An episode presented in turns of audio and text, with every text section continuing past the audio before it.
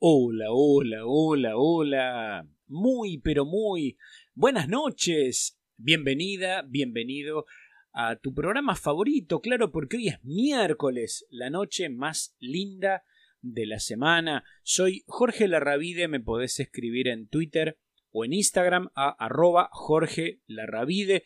Y acá estamos en otro programa de tecnología responsable, por supuesto en RSC.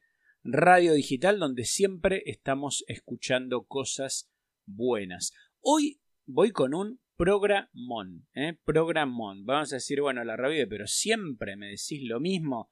Bueno, hoy vengo con algo que se las trae, te voy a dar un título, nada más, que tiene que ver con cómo puedo mejorar mi conocimiento, mi autoconocimiento, mi conocimiento de mí mismo, ayudado con la tecnología. Y una de las cosas que vamos a hablar en este programa es cómo le vas a escribir una carta a tu yo del futuro.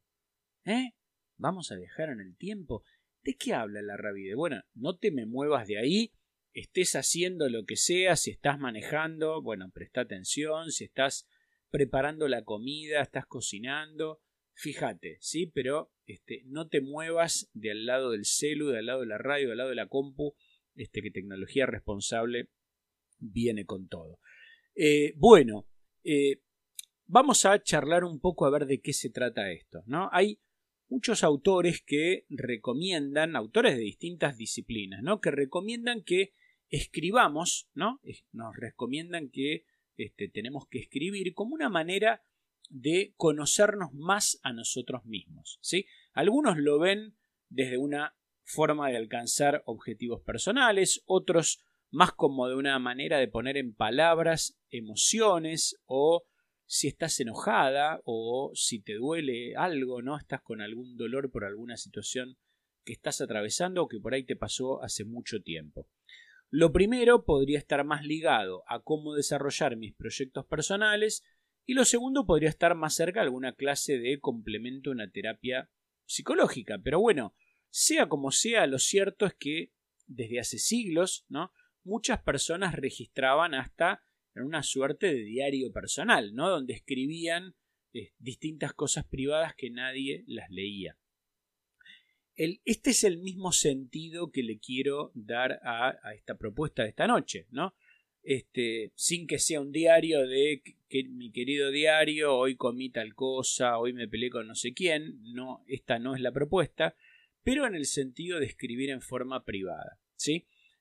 Hay autores del management, en este caso, como un señor que se llamaba Peter Drucker, que plantean, ¿no?, que este ejercicio de autoconocimiento personal estaría bueno si uno lo hace poniendo por escrito aquello que esperamos que suceda, ¿no? Bueno, pero ¿cómo sería esto? Bueno, es muy simple.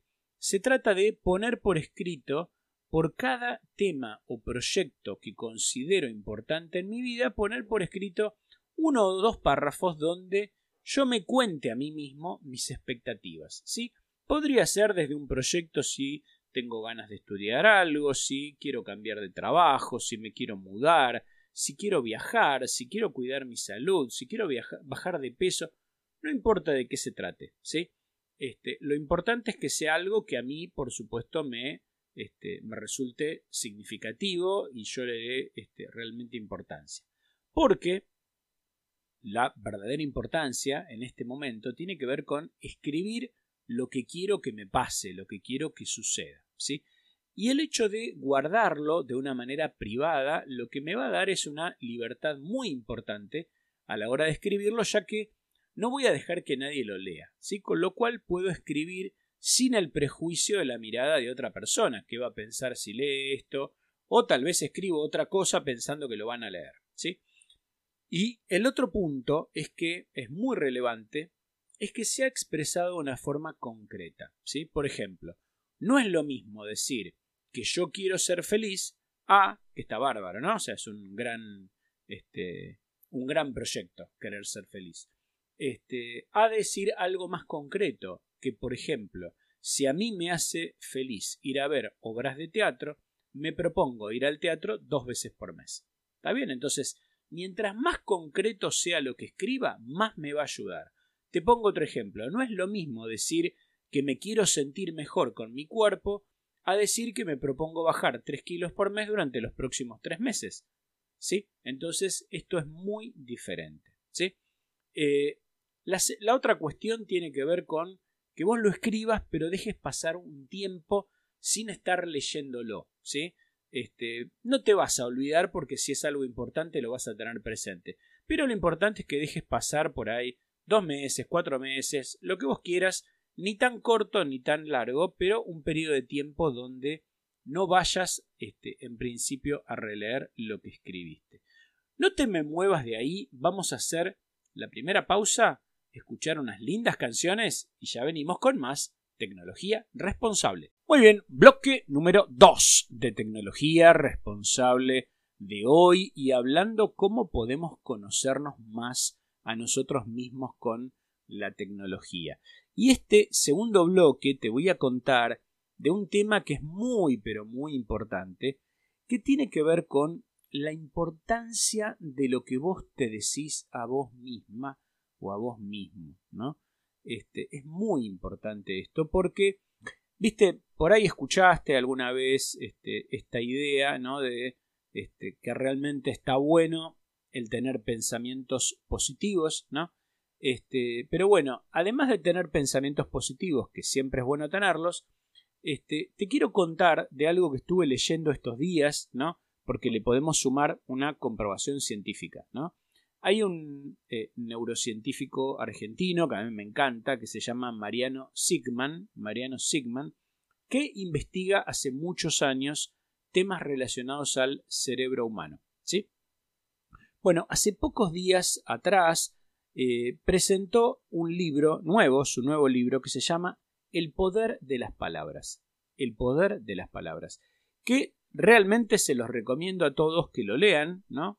Está en libro o está en versión digital, en ebook. Cómprenselo, consíganlo, realmente vale la pena. Y les doy un par de ideas como para que se den cuenta por dónde va la cosa. Del poder de las palabras. Mariano Sigman cuenta parte de su historia personal, ¿no? En un momento, él dice que de chico alguien le dijo una frase que fue muy dolorosa, pero también demasiado poderosa, ¿no? Vos no servís para el deporte. Eso le dijeron, ¿no?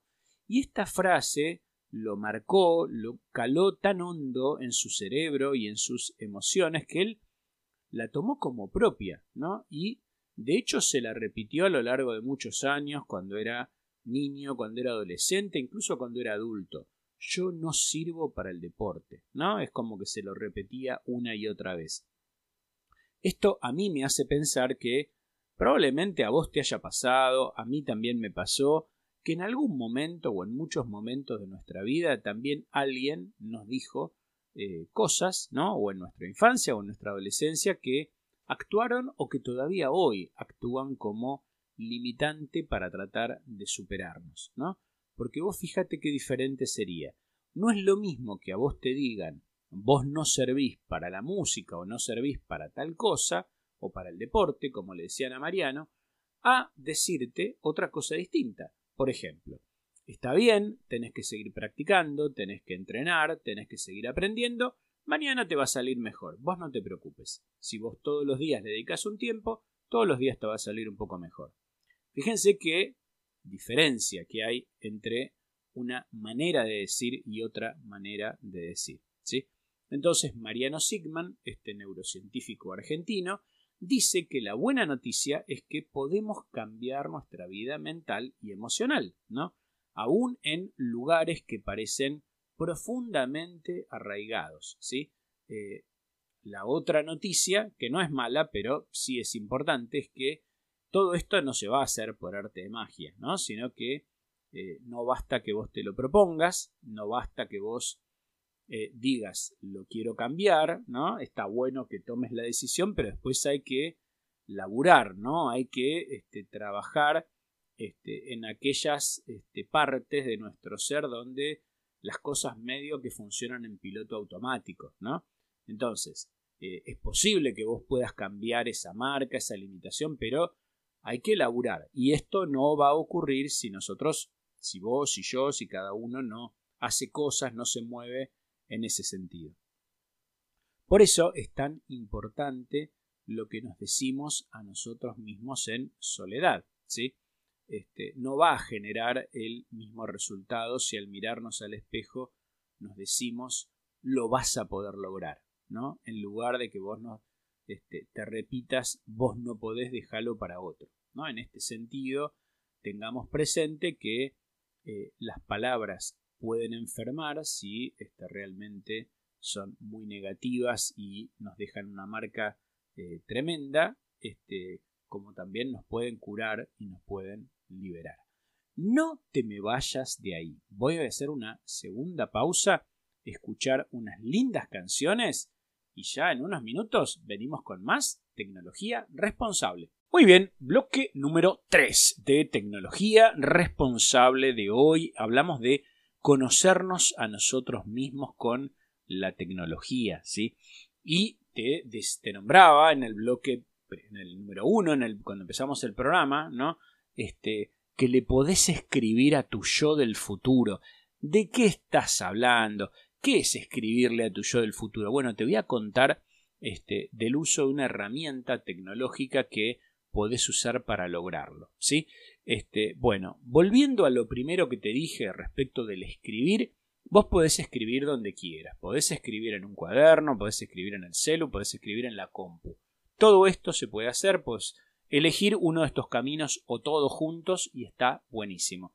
Yo además te voy a sugerir, te voy a presentar una herramienta que si no la conoces es alucinante. Yo la uso siempre, siempre y me encanta cómo funciona. Después me cuentan su experiencia. Se trata de un sitio web, ¿sí? Que es gratuito, ¿no? Que se llama FutureMe, o sea, FutureMe, que sería algo así como mi futuro yo, ¿no? Sería más o menos como la traducción. El sitio, si lo pones en Google, te lo va a traer. Si no, es futureme.org, ¿sí? futureme.org. ¿Para qué sirve esto? Bueno, la gracia es que yo en este sitio le voy a escribir una carta a mi yo del futuro. ¿Qué? ¿Cómo es esto? Claro, es muy fácil. Yo me voy a escribir una carta a mí mismo que va a ser privada, ¿no? Yo la voy a marcar como privada, nadie la va a leer. Esto es muy fácil. Yo me voy a registrar por única vez, gratis, con mi cuenta de correo electrónico.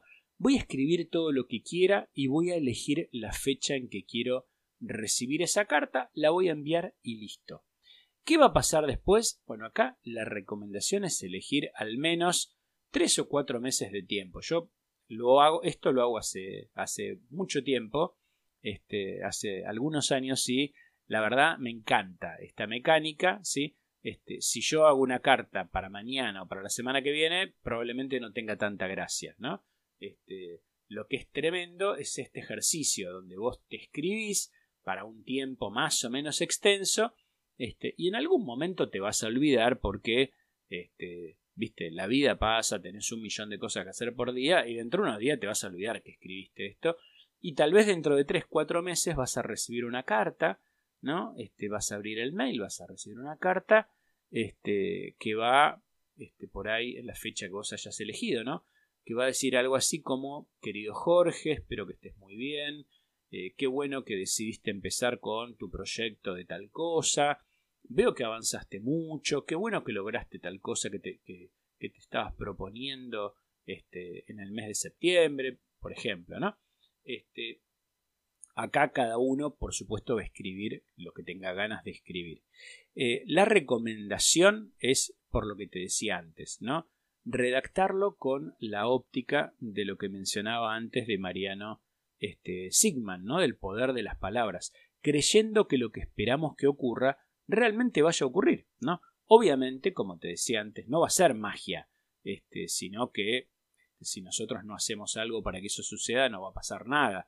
Pero está bueno redactarlo dando por hecho que se va a cumplir o también planteando preguntas o inquietudes para el futuro, ¿no? Con lo cual, como conclusiones de esta parte, de esta herramienta para escribirle a tu yo del futuro, te digo, primero te recomiendo que lo pruebes, ¿no? Porque es un gran ejercicio. Si lo haces con el mail, ¿no? Al futuro vas a ver lo que sentís, es increíble. Es como si te escribiera tu yo del pasado, ¿no? Es la sensación, acordate de mis palabras, es impresionante, ¿no? Y esto te sirve para varias cosas. Primero es para generar una experiencia de autoconocimiento de tu persona. Esta, si querés, tal vez es una de las cosas más importantes. La otra es que vas a tener la posibilidad de analizar en retrospectiva, es decir, mirando hacia atrás, aquellos puntos ciegos, ¿no? Aquellos puntos que son más difíciles de darte cuenta, ¿no? De cómo sos, qué te pasó, ¿no? Las cosas que por ahí crees que son de una manera y en realidad son de otra. Otro punto es que vas a poder identificar, ¿no? Aquellas cosas que te salen muy fácilmente, te salen bien, tus puntos fuertes y dónde están tus oportunidades de mejora, ¿no? Las cosas que más te cuesta hacer, ¿no? Las que no te salen tan bien. Y otra cosa que me parece fundamental es esta, ¿no? Te vas a ir dando cuenta, sobre todo en la medida que este ejercicio lo vayas repitiendo cada tanto tiempo, si siempre te estás proponiendo lo mismo o si te animas a hacer cosas distintas, ¿no? O sea, siempre es como que estás cambiándole la fecha a un objetivo que no llega nunca, ¿no? O vas haciendo cosas, también vos por ahí pudiste cambiar de opinión, y otras cosas, pero bueno, con esto te vas a dar cuenta si te propones lo mismo o te aventuras a cosas diferentes. Te digo algo más aparte de esta herramienta de FutureMe, ¿sí? Respecto de los objetivos y los propósitos personales. No sé si alguna vez escuchaste hablar de lo que son objetivos SMART, ¿no? SMART como inteligente en inglés. Bueno, esta denominación que se usa así en inglés, como te decía, SMART quiere decir, significaría objetivos inteligentes, SMART es inteligente, hacen referencia a estos conceptos, ¿no? Algo que es específico, algo que es medible, alcanzable, relevante y temporal, ¿sí? 5 cosas. Cada una de estas letras de SMART significa en inglés una de estas 5 palabras, ¿sí? Bueno, vamos a explicarlo con un ejemplo para que sea más claro. Supongamos que te pones como objetivo bajar de peso y mejorar tu actividad física, ¿sí? Algo que seguramente muchos de nosotros nos planteamos. Bien, lo específico sería que sea concreto, ¿no? Concreto.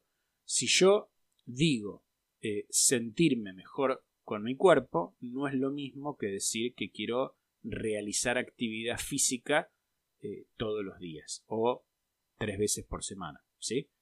Algo concreto, ¿ok? Bien, no te me muevas de ahí, vamos a hacer ya la última pausa, ya falta poco, ¿eh? Hacemos la última pausa. Escuchamos unas lindas canciones y venimos con el último bloque de tecnología responsable. Muy bien, cuarto y último bloque de tecnología responsable de hoy. Te estaba contando recién, el bloque anterior te estaba diciendo cómo le mandás una carta a tu yo del futuro. Alucinante. Y recién, cuando nos fuimos a la pausa, te empecé a contar del tema de los objetivos SMART, ¿sí? Otra cuestión, recién hablábamos de lo específico. ¿Sí? SMART eran 5 cosas, una era lo específico. Hablemos de lo medible, ¿no? Medible se refiere justamente al criterio objetivo para medir, ¿no? Porque, por ejemplo, no es lo mismo decir quiero caminar más a decir quiero caminar 6.000 pasos diarios. ¿Está bien? Quiero caminar más puede ser cualquier cosa, ¿no?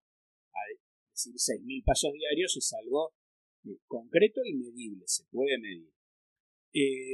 La cuestión es que el punto sea alcanzable, ¿sí? ¿Qué quiero decir con esto? Es muy importante que no te pongas objetivos imposibles, ¿no? Si vos te pones un objetivo imposible que no lo vas a lograr nunca, lo único que va a pasar es frustrarte, ¿no? Frustrarte, enojarte con vos misma, con vos mismo, ¿no? Si yo dijera voy a caminar 10.000 pasos diarios y me preguntara, bueno, ¿y hoy cuántos camino? Y bueno, hoy camino 1.000.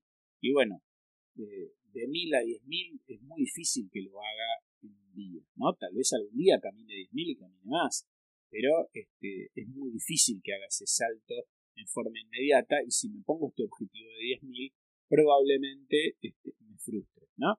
Entonces, es mejor que primero me ponga una meta capaz de cumplir, tal vez primero me tenga que poner 3.000 o 4.000, después con el tiempo me pondré 6.000, y ahí lo iré ajustando y lo iré subiendo, ¿sí? Cuando me refiero a relevante, se refiere justamente a que tenga sentido, ¿no? Y que esté alineado con lo que quiero hacer, ¿no? Va a ser relevante lo que me permita acercarme a lo que quiero lograr, ¿no? Y no va a ser relevante en ese contexto aquello que me aleje, ¿está bien? Entonces, ¿qué es relevante? Bueno, pueden ser muchas cosas. Si me ayuda a cumplir el objetivo, lo voy a tener más en cuenta, y si me aleja el objetivo, tengo que prestar atención. Y lo último, ¿no? Referido al tema de SMART, tiene que ver con lo temporal, ¿no? Que esto es como si yo te diría, me lo tengo que poner en agenda, ¿sí? O sea, lo tengo que ubicar en el tiempo, ¿sí?